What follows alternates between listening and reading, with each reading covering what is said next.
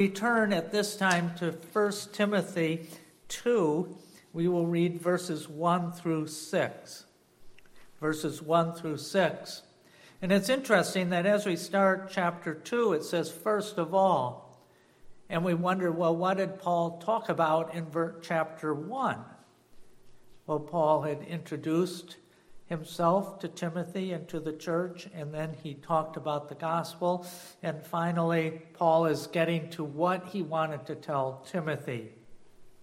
We read in 1 Timothy 2, verses 1 through 6, this First of all, then, I urge that supplications, prayers, intercessions, and thanksgivings be made for all people, for kings and all who are in high positions, that we may lead a peaceful and quiet life, godly and dignified in every way. This is good, and it is pleasing in the sight of God our Savior, who desires all people to be saved and to come to the knowledge of the truth. For there is one God, and there is one mediator between God and man the man Christ Jesus, who gave himself as a ransom for all, which is a testimony given at the proper time. And in this letter to Timothy, Paul is talking to Timothy as a pastor. Not Paul as a pastor, but Timothy was a pastor in Ephesians. And he said, You should preach, you should teach your congregation what it is to live a Christ centered life what it is to live a gospel centered life, what it is to live a godly life. He said, We do this because of the church, because of the world, the place that we live in. And so, why would Paul so strongly urge Timothy in these things? We read in verse 5 that there is one God and there is one mediator between God and man, who is Christ Jesus. And so that leads to a question. When Paul is talking about a mediator, what is he talking about? What does a mediator do? And when I think of a mediator, I think of a person who stands between two people and works out an agreement. Kind of like when uh, school teachers have a contract with a school board and the contract comes up, and the teachers say they want a big raise, and the school board says, I'm not going to give you a raise. And each of them can't come to an agreement, so they hire a mediator, someone who is able to talk to both sides, who's agreeable to both sides. And so that mediator goes back and forth to the union, school union, and to the Board of Education. And slowly on, they work an agreement. And finally, a contract is written, and both sides are in agreement, and it's signed. That's what a mediator does when we think about a mediator. There are many different situations where people are mediators.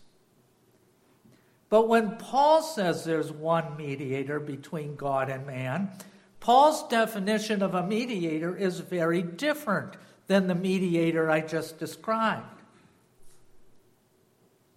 And how is it different? God chooses a mediator. Man didn't choose a mediator. And Paul says the mediator is Jesus Christ. And the second thing is that man does nothing in the mediation process. Man doesn't raise their hand and say, I want this, I want that. And then the mediator comes and negotiates with God and says, What is it that you want? And let's see if we can work something out. No. God is the one that imposes the contract on man. And so when we talk about Jesus being a mediator, Jesus is going to reconcile us with God.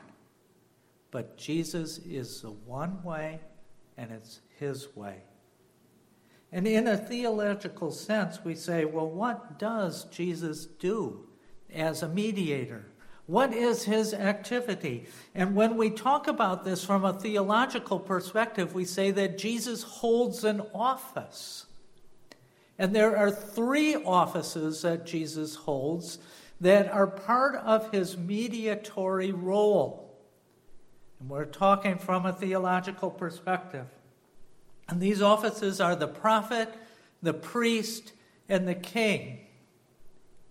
Now, in our society, we say someone takes office. And so, when a new president takes office, what happens? They go through a ceremony. They agree to uphold the rules of the office. And they have authority. And quite often, when a new president takes office, as soon as they're done with this ceremony, they go back to their office in the White House and they sign some papers, they're executive orders. If that person, president, had tried to do that the day before, nothing would have happened. But now that the president has his authority, those executive orders are things that are going to happen because he has authority. Jesus Christ has an office. Jesus Christ has authority. But we didn't elect Jesus Christ to have this office. He wasn't chosen by God the Father to have those offices. Jesus has always been a prophet, a priest, and a king. And you're perhaps familiar with what happened when a priest was ordained or was taken into his office. And the priest, as part of the ceremony, the way he got his authority was that he was anointed.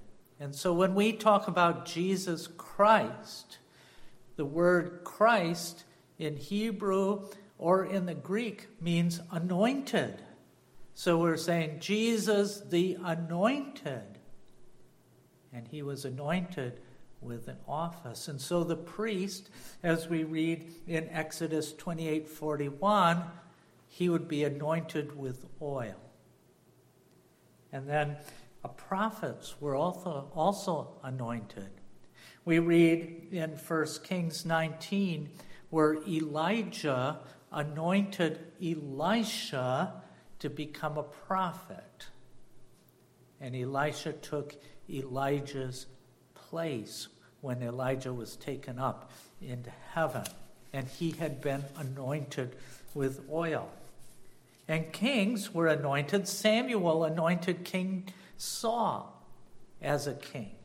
And he also anointed David as king, as we read in 1 Samuel 10 and 1 Samuel 16. And even King Charles of England, recently, last month, he was anointed. This thing of anointing has happened over the centuries and decades. Except if you were watching the coronation on TV, you didn't see it happen. When it came time for him to be anointed, he went behind a screen. And you knew he was being anointed behind the screen. And the person who's the head of the Church of England anointed him with oil because this was between Charles and God. And everyone else was not part of that process. And so that's how they do it in England. And you're saying, okay, Jesus, was Jesus anointed?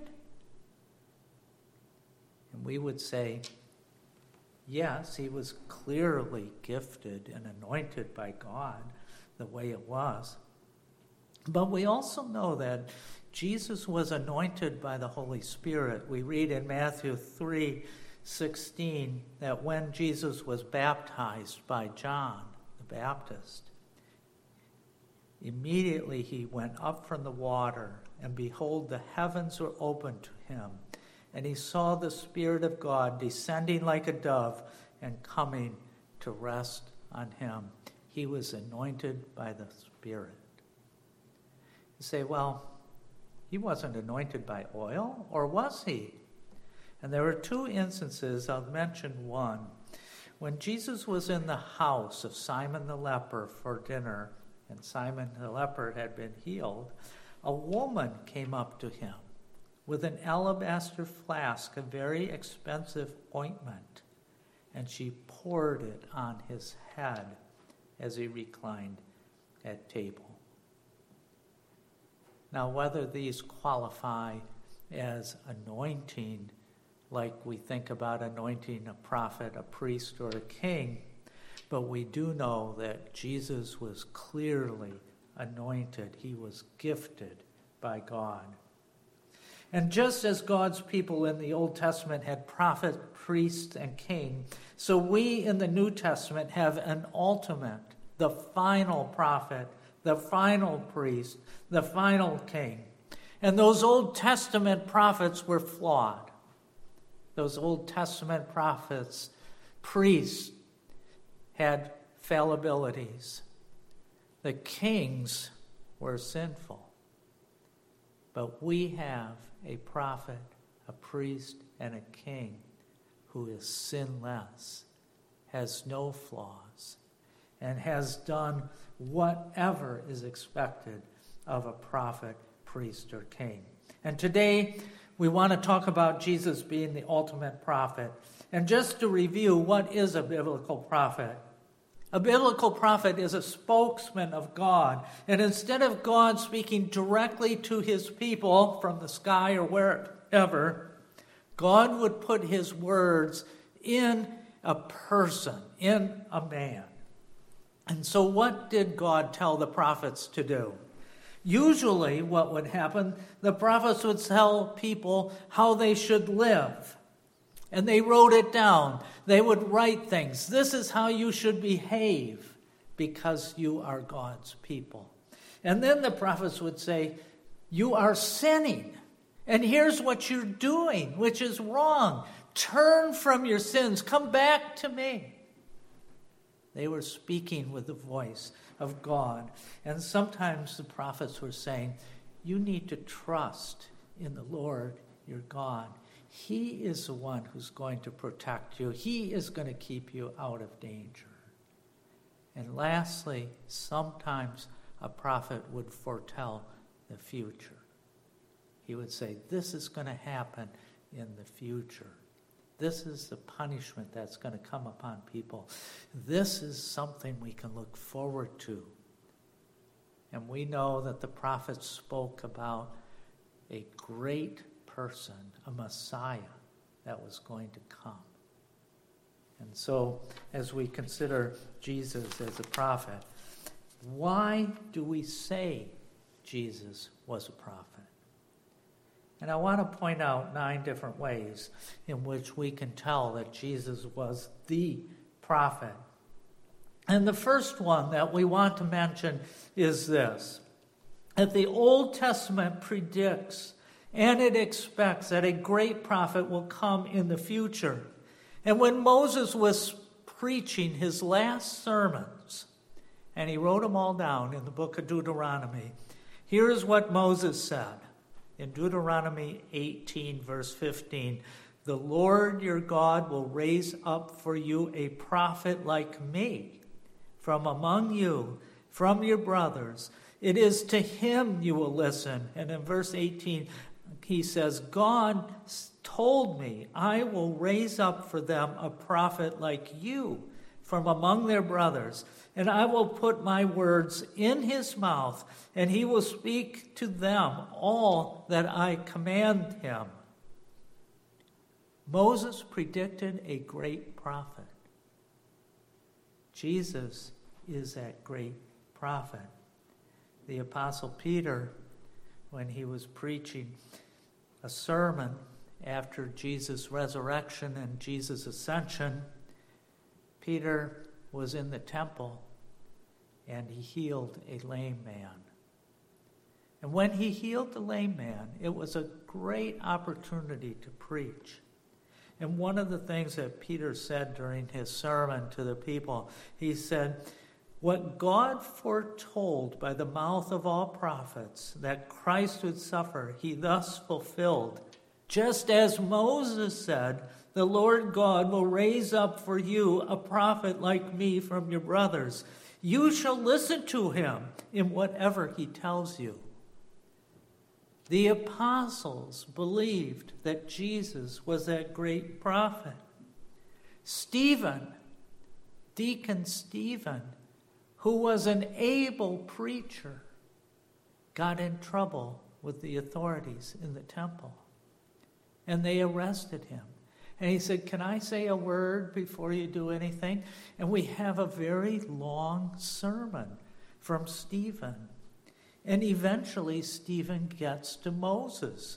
And he said, This is what this is the Moses who said to the Israelites, God will raise up for you a prophet like me from your brothers. And then Stephen goes on and says that prophet is Jesus Christ. So, firstly, we say Jesus was recognized as a prophet by the apostles, by his disciples. But secondly, the Old Testament prophets spoke the words of Christ. Peter, when he was writing Christians in his letter, 1 Peter 1, verse 10, wrote this. He said, The prophets who prophesied of the grace that was to be yours searched and inquired about this salvation. And so he's saying prophets knew that there was going to be a salvation coming up. There was going to be a way of salvation. And then these prophets inquired what person or time was indicated by the Spirit of Christ within them. Peter is saying they were wondering about Christ even when they had the Spirit of Christ in them.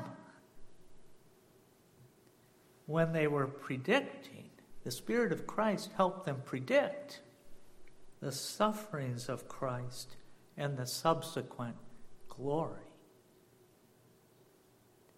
Peter was talking about the Lord Jesus Christ and he's saying that Christ was there when the prophets were there. He was putting the words in the prophets' mouths to predict that he was going to live. And so Jesus predicted his own life on earth through the prophets. They were inspired by God. All the words of our Bible are the words of our Lord Jesus Christ. The third way we know Jesus is a prophet is that Jesus is considered the f- ultimate and final prophet. We read in Hebrews 1, verse 1 Long ago, at many times, and in many ways, God spoke to our fathers by the prophets, but in these last days, he has spoken to us by his Son. And in saying it that way, he's saying that Jesus is a prophet. He's the last prophet. There's no further revelation. The Bible is complete. The last prophet has been with us. And so that's what Hebrews, the writer of Hebrews, is spoke, speaking about. The fourth way is that Jesus spoke to the people as a prophet. Jesus considered himself a prophet. And so Jesus was preaching in his hometown of Nazareth, and the people of Nazareth said, Forget it. We know you. You're, you're not a prophet. This was Jesus' response in Mark 6, verse 4. And Jesus said to them, A prophet is not without honor. And he had been speaking in the neighboring towns. And everyone thought he was a prophet. And Jesus says, A prophet is not without honor except in his hometown and among his relatives and his own household. Jesus knew he was a prophet. And he's saying, You people in Nazareth, you don't see me as a prophet, but I am a prophet. And then later, he spoke. Uh, he spoke the words. He spoke the words of his Father. And remember, Jesus and the Father are one.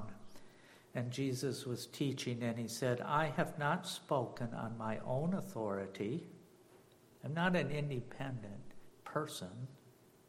But the Father who sent me has himself given me a commandment what to say and what to speak. And I know that his commandment is eternal life. What I say, therefore, I say as the Father has told me. Jesus considered himself a prophet he spoke the words of his Father. He and the Father were one. The words that he spoke were prophetic words. When we think about it, when you think about the Bible, do you consider the Bible to be Jesus' words, God's words, all of the words? And do we think that the Bible is complete? That Jesus was that final prophet, and after all the authors had finished their writing and the apostles had written what they needed to write, is there anything more that we need to know in order to live a holy life? In order to understand what salvation is? Well, the Roman Catholic Church thinks from time to time that the Pope has something to tell us. And so the Pope becomes inspired and he writes a paper. And he said, This is the voice of God. And so every so often we get a paper that's written by a Pope that's supposedly the Word of God. Joseph Smith in the 1800s, he had a revelation and he wrote it down. And now we have the Book of Mormon. Do we think Joseph Smith was a prophet? And there are other examples of people who have written things down because they think they are prophets. Now, if somebody says to you, I have a word of God for you, listen carefully. Are they speaking the words of the Bible to you? Because they think you need to hear those words of the Bible? Or are they just telling you something that they have made up for you and they're saying, I'm speaking for God, for you? Listen carefully when people tell you they have a word of God for you. The whole Bible is filled with words of God for you. It might be your friend is telling you, look, the Bible tells you don't lie, and I just heard you lie. That's a word of God for you. Or your friend might tell you, I think you should move to Florida. You seem like a Florida kind of person. God's telling me to tell you to move to Florida. That you're going to discount. That's not a word of God for you.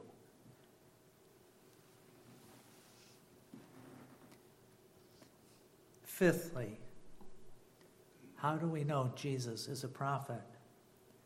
Jesus' followers considered him to be a prophet and not just the 12 disciples. Jesus had many followers. After Jesus died on the cross, he was buried, and it seemed like that was the end. Two disciples, they were walking home. They were in Jerusalem. It was exciting to be in Jerusalem, but they were part of living history. They thought another prophet has been killed by the authorities, just like it happened over and over again. And Jesus joined them. And Jesus said, What are you talking about? And, and they said, Well, uh, they said, Well, concerning Jesus of Nazareth, a man who was a prophet, mighty in deed and word before God and all the people. These ordinary followers of Jesus considered him to be a prophet. And they thought they were living through that biblical moment. And then Jesus enlightened them. He was a prophet, he was the prophet. And so, sixthly, Jesus' miracles affirmed he was the prophet. And when you think about it, he was like Moses, who used some mighty miracles to establish his authority and to show the power of Israel's God. And he was like Elijah, who confronted wicked King Ahab and his wife, Queen Jezebel. And he confronted all the prophets of Baal on Mount Carmel. And the fire from God came down and burned down the sacri- burned up the sacrifice. Jesus had some miracles that were just as dramatic. We read in Luke 7:16 that Jesus saw a funeral procession and there was a grieving mother who was burying her son. And Jesus came up to the procession and he raised that young man from the dead. And the people who were there part of the funeral procession, it says, Fear seized them all. And they glorify God, saying, A great prophet has risen among us, and God has visited his people. Jesus was recognized by a prophet because of this miracle. And then, then we read that Jesus preached in the temple, and the chief priests were afraid to arrest him. Why? because they feared the crowds, because they held him to be a prophet. And then another time we see that Jesus was with 5,000 people, and they were hungry. And there wasn't enough food around for them to go into a neighboring city and buy it all. And Jesus said, Okay, I'll feed you. And after he was done, feeding all the 5,000, and they picked up re- leftovers. The people, when they saw the sign that he had done, they said, This indeed is the prophet who is to come into the world. The disciples weren't the only ones who knew he was a prophet. The people, 5,000 people, believed he was a prophet. And he used miracles to establish the fact that he was sent from God. Seventhly, Jesus taught authoritatively. Jesus never said, Thus saith the Lord. Jesus taught in a way that showed that he knew what he was talking about. He was confident in his speech. And how could Jesus not teach with authority? He knew all of Scripture, they were all his words.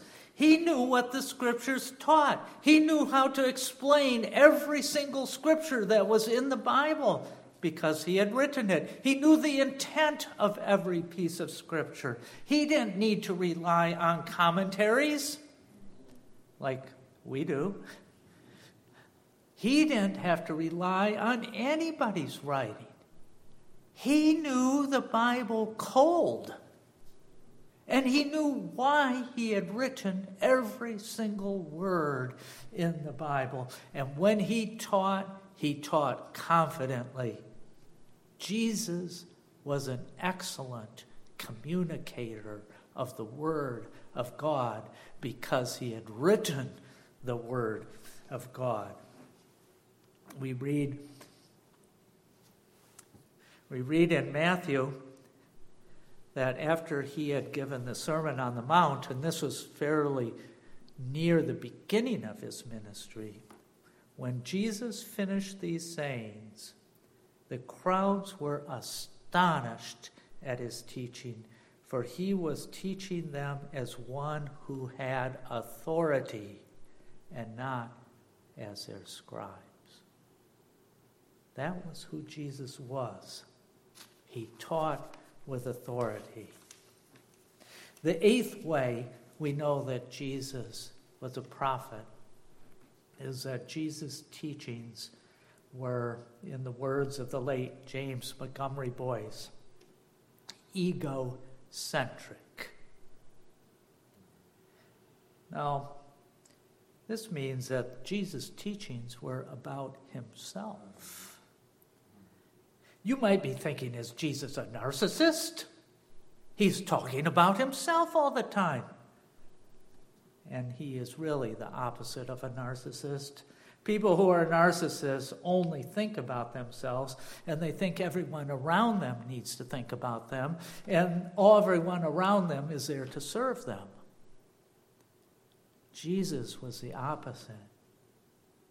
He taught about himself because we need him. We need to know about him. We need to know what he did for us. Jesus is a prophet. He told us how to live in the kingdom of heaven as holy people according to God's word. Jesus condemned sinners, especially hypocrites. Jesus showed what it meant to trust in God. Jesus gave his life to reconcile his people to God. An example in Matthew 5, verse 11, he said, Blessed are you when others revile you and persecute you and utter all kinds of evil against you falsely on my account. Jesus taught about himself, and he believed that people would be persecuted because of him. And he said, You would be blessed because what I am teaching you is so vital to your life. And Jesus said, Do not think in Matthew 5 17 that I have come to abolish the law or the prophets. I have not come to abolish them, but to fulfill them. He was the fulfillment of prophecy. That was what Jesus taught. Do you listen to Jesus? Jesus is the only way. Jesus is the one mediator. He is the one God. Do you believe what he teaches is true? Do you believe it's egocentric in a good kind of way that we need to know about who he is and what he has done for us, the sacrifices he has gone through? And then lastly, number nine, Jesus is the Word of God. A prophet who speaks the Word is the Word. And we don't have time to develop this, but John wrote in John 1 1, in the beginning was the Word, and the Word was with God, and the Word was God. And in verse 14, and the Word became flesh and dwelt among us, and we have seen his glory, glory as of the only Son from the Father, full of grace and truth. Jesus' Word is his flesh. And we, we think about Jesus, we're saying he is the Word of God, he is God. God and the Word are the same in Jesus. When we read about Jesus' life on this earth, we are reading about his word. His life was his word. His actions were his word. His words were his word. He is the word of God. And one last question. If Jesus holds the office of prophet, and he's already given us his word, and he's already gone to the cross, and he's already been raised from the dead, and he's sitting in heaven today, and he has done, it seems like, everything that a prophet is going to do. So, is Jesus a retired prophet? And we would say, no. Jesus is not retired. What is he doing? He is an active prophet working on the behalf of his people. Jesus is actively promoting his word. Every time you pick up your Bible, Jesus is guiding you in your understanding. Jesus is there through his Spirit with the Word of God. Every time you hear a sermon, every time you talk to someone else about what you believe, Jesus is behind all of this. And Jesus' Spirit, the Holy Spirit, which was given to us as the Spirit of God, is actively working in the hearts of men to teach and to preach and distribute the Word of God. In fact, Jesus said, But the Helper, the Holy Spirit, whom the Father will send in my name, he will teach you all things and bring to your remembrance all that I have said to you. It is Jesus who is working with the Holy Spirit, as described here in John 14 25.